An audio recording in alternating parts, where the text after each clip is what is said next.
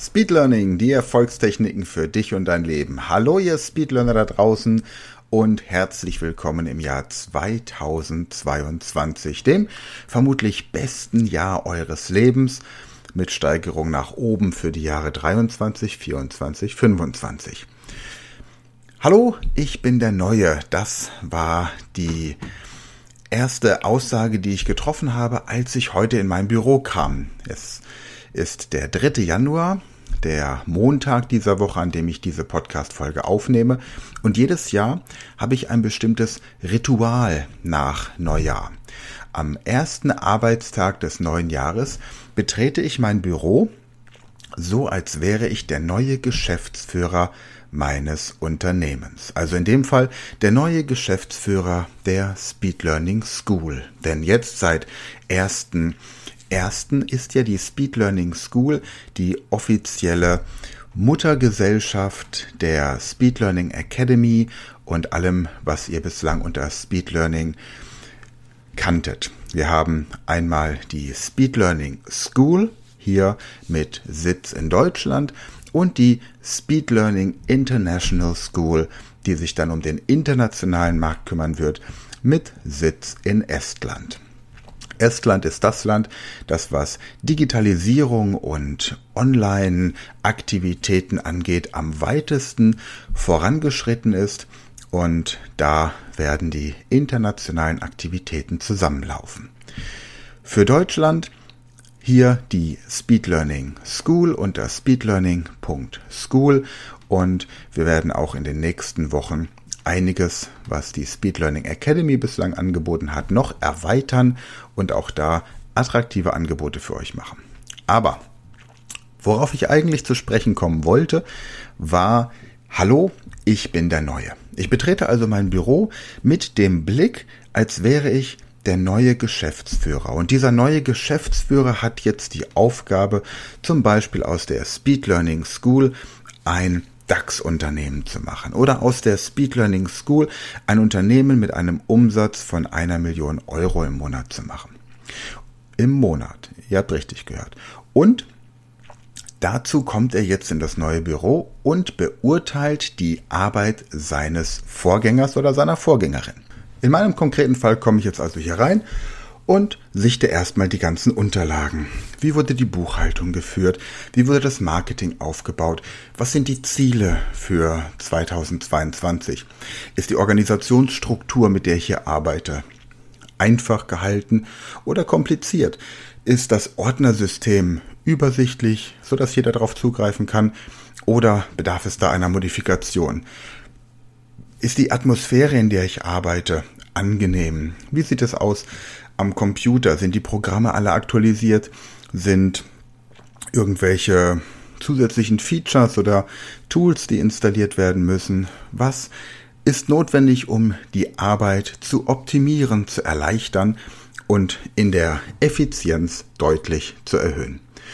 Und dann habe ich als nächstes hier einen äh, dreimonatigen Marketingplan, also einen Aktivitätenplan auch, nicht nur für Marketing, sondern auch für Dinge, die umgesetzt werden sollen. Und diesen Plan, den habe ich zwischen den Jahren gemacht, in der ähm, etwas ruhigeren Phase, sodass ich jetzt im Grunde direkt durchstarte. So, der ein oder andere hängt vielleicht noch an diesem Gedanken fest, eine Million Euro Umsatz im Monat und denkt sich, das ist doch völlig unrealistisch, wie kann man denn mit einer Online-Schule so viel Umsatz machen? Die Frage ist zunächst mal nicht, ob es realistisch ist, sondern die Frage ist, wenn ich mir vornehme, dass ich 1000 Euro Umsatz im Monat machen möchte mit Online-Aktivitäten oder 10.000 oder 100.000, dann ist einfach die Art, wie ich an das Thema drangehe, eine andere. Und wenn ich mir eine Million Umsatz im Monat vornehme, dann mag es sein, dass ich diese Million vielleicht nicht erreiche was auch schon wieder ein Glaubenssatz ist, den ich an dieser Stelle eigentlich nicht haben möchte. Und eigentlich ist wiederum ein Wort, das ich bei der Liste der Wörter mit E aus meinem Wortschatz streichen möchte für dieses Jahr. Aber es bedeutet, dass ich mit einem ganz anderen Ansatz dran gehe, weil ich weiß, dass ich nicht einfach Leute einzeln ansprechen kann, um ihnen vorzuschlagen, dass sie ein Abonnement in unserer Schule haben, sondern es muss eine massenhafte Reichweite sein.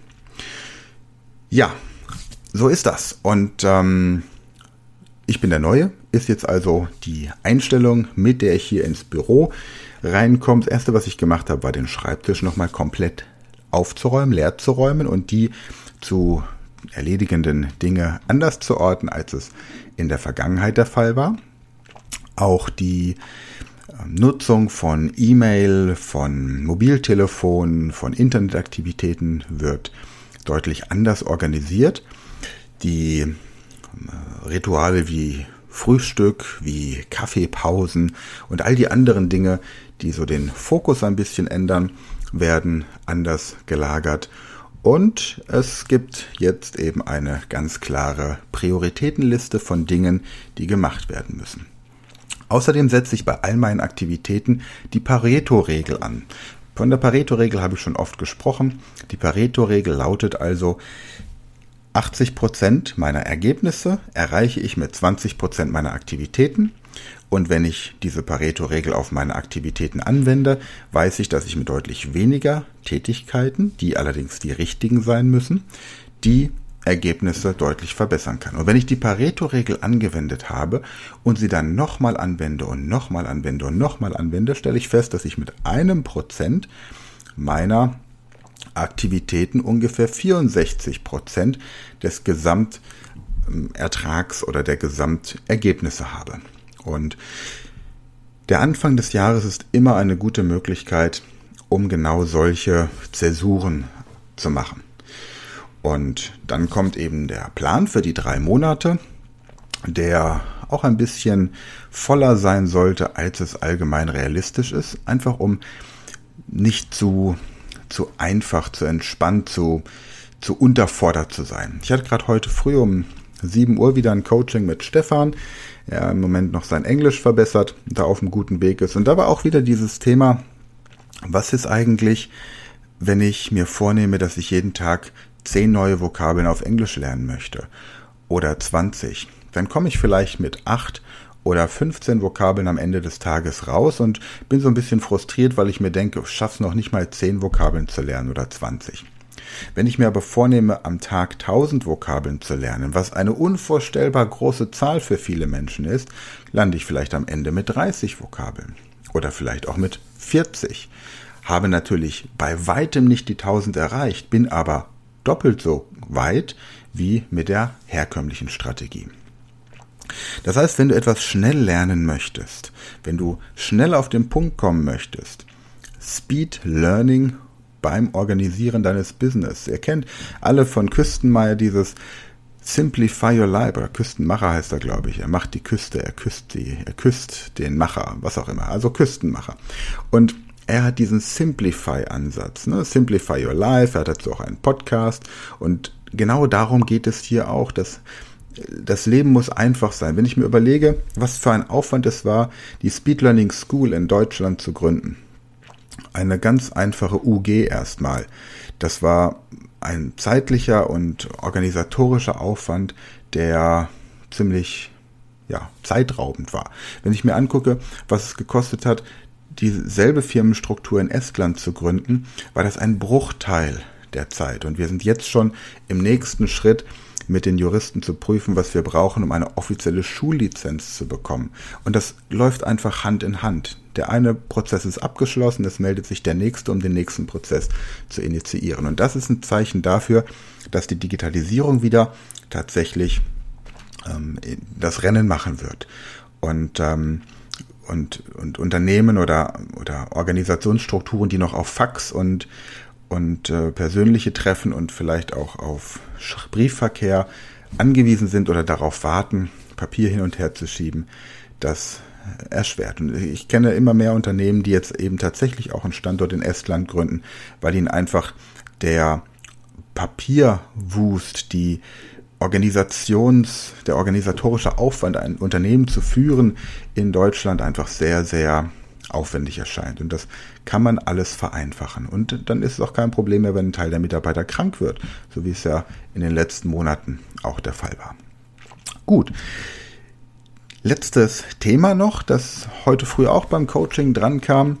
Und zwar hatten wir ein Video gesehen, gesehen von einem Inder, der nennt sich Sadhguru. Und Sadhguru wurde, das ist immer so an der Universität und wird dann von den Studenten zu irgendwelchen Fragen des Lebens befragt. Ne? Also wie so ein Guru halt, der sieht auch so aus wie ein Guru. Und dann hat ihn jemand gefragt, wie das denn in Bezug, also Student, ja, wenn jetzt jemand Zugang zum Internet hat und dort erotisches Material findet und sich dann zurückzieht in sein Kämmerlein, um dort das Erlebnis von Himmel und Erde zu erleben, wie denn er als Guru dazu steht. Und dann hat er darüber gesprochen, dass in den vielen indischen Tempeln außen erotische Szenarien abgebildet sind.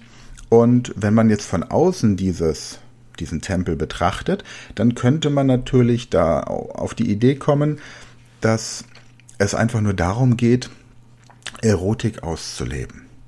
Genauso wie wir an deutschen Kirchen außen diese Monumente haben und diese Skulpturen, die aussehen wie, wie Löwen oder wie Hunde oder wie so dämonische Fratzen, die wohl die Aufgabe haben, alles Böse von der Kirche wegzuhalten und äh, Dämonen zu vertreiben und so weiter.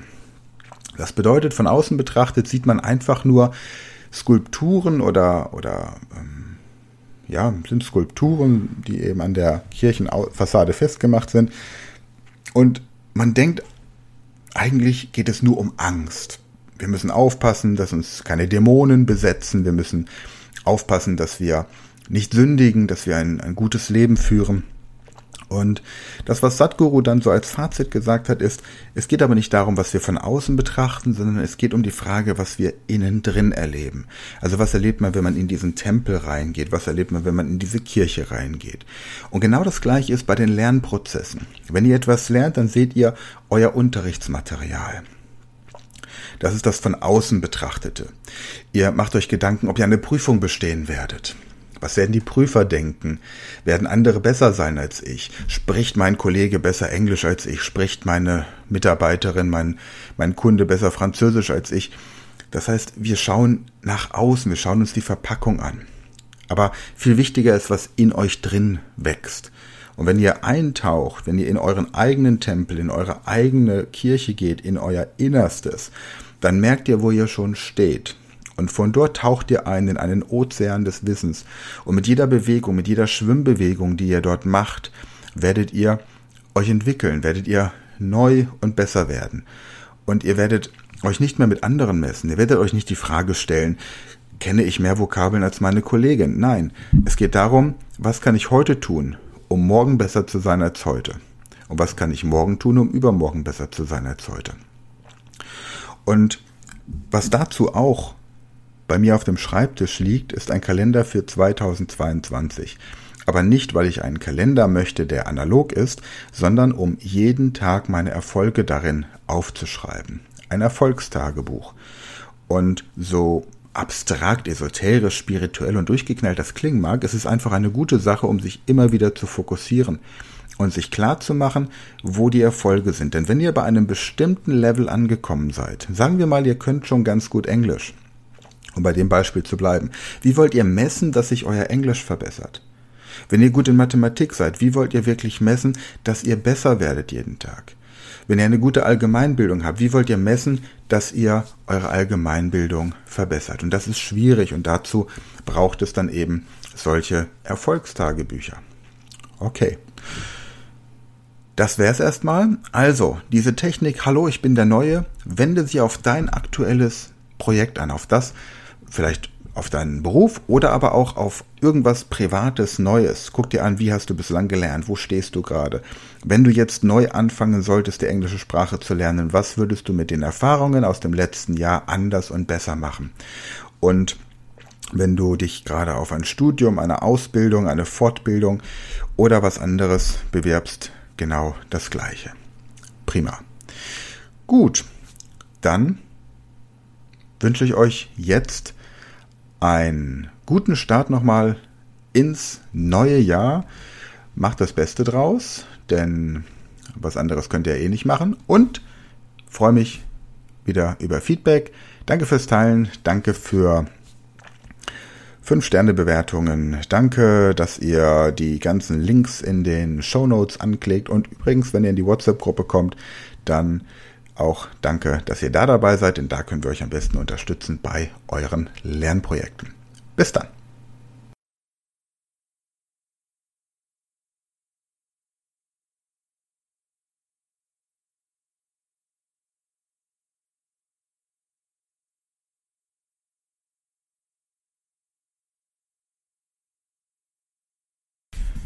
Hidden Track.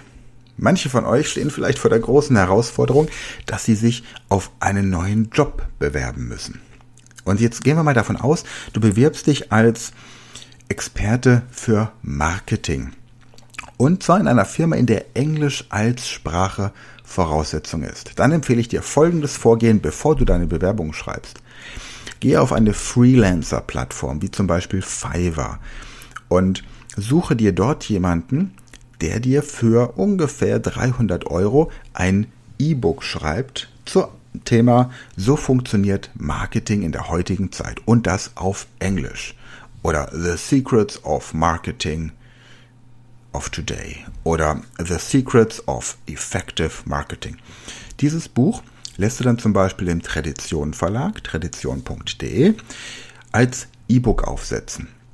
Das heißt, du hast einen Ghostwriter, der es dir auf Englisch schreibt, lässt es dann bei Tradition als E-Book offiziell mit ISBN-Nummer und allem, was dazugehört, verlegen. Und zwei Wochen später fängst du an, dich zu bewerben. Denn dann kannst du in deiner Bewerbung oder auch nicht darauf hinweisen, dass du dieses E-Book hast.